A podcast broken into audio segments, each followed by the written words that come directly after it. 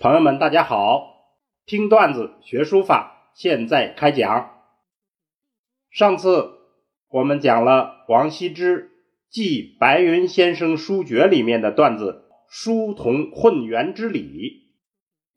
今天我们要讲王僧谦的《笔意赞》里的段子“神采为上”。神采就是神气、风采。以此为上等。我们把原文串讲一下：书之妙道，神采为上，形制次之。书法的精妙之道，在于神气风采为上等，而形制要次一等。形制。就是外在形态、外在形状。兼之者，方可少于古人。如果能兼此二者，那才可以传承古人的优美传统。以思言之，岂易多得？由此来讲的话，哪里是容易多得的呢？必使心忘于笔，手忘于书。一定要使心忘情于笔，手忘情于书。心手达情，书不妄想。心和手表达了心意和情感。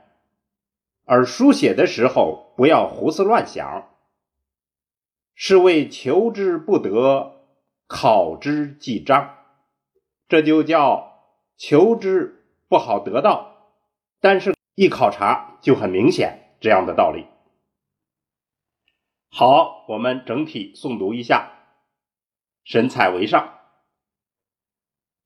书之妙道，神采为上。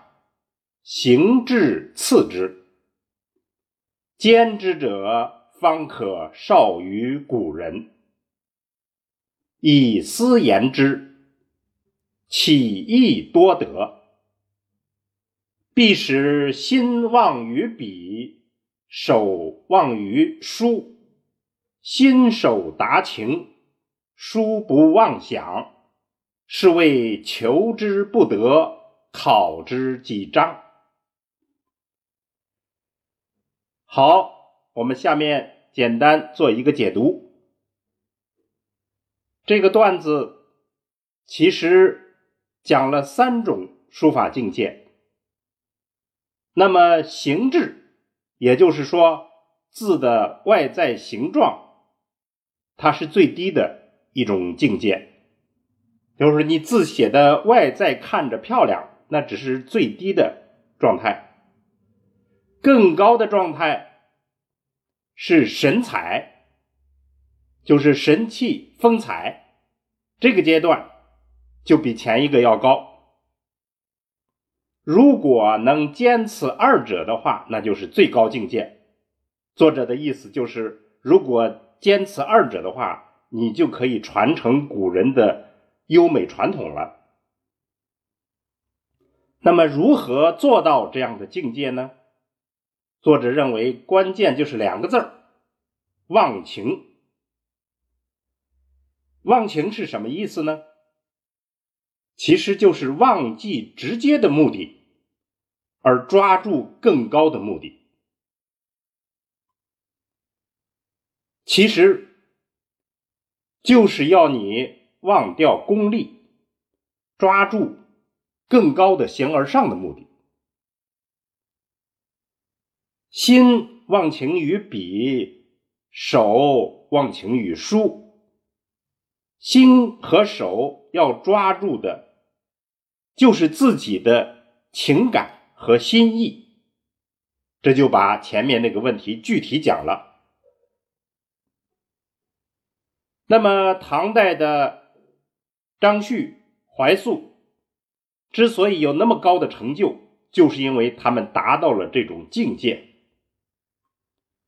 还有颜真卿，他也达到了这样的境界，所以他写出了祭侄稿。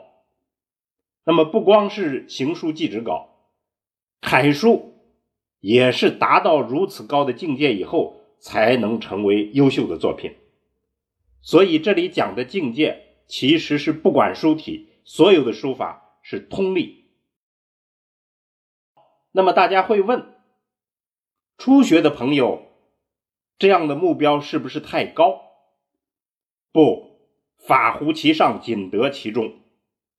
我们学习永远要直奔最高的目标，因为那种目标是唯一正确的，其他都是有瑕疵的，容易误导。